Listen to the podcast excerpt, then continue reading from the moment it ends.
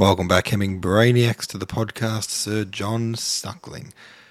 This fellow had a very different syntax from Milton, I found, and I found myself stumbling through the poems a little bit. Um, I guess because we read so much Milton. Milton had a pretty unique syntax himself. And then going from that to this, I just found like I was chewing my words. Swim says the mum fishy says this. This guy was one of the Cavalier poets loyal to Charles I.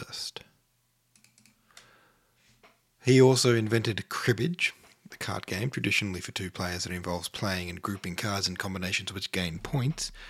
My favourite out of these poems was Why So Pale and Wan, a song from one of Suckling's plays, and you can find the song on YouTube, Why So Pale and Wan. W. Laws He's there playing it with a dude on a massive lute. That's pretty cool. But we, we push on, don't we? Today's poet is another Sir, Sir Richard Fanshawe. And it's one very short poem. Looks like a sonnet to me, maybe. Um, born 1608, Sir Richard Fanshawe died in 1666, and his poem is called a rose blown in the morning. Lucky duck. Sorry, let me start again.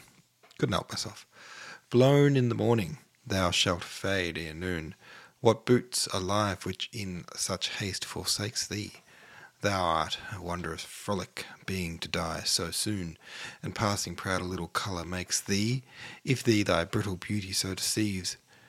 Know then the thing that swells thee is thy bane, for the same beauty doth in bloody leaves the sentence of thy early death contain. Some clown's coarse lungs will poison thy sweet flower, if by the careless plough thou shalt be torn, and many Herods lie in wait each hour to murder thee as soon as thou art born. Nay, force thy bud to blow their tyrant breath, anticipating life to hasten death.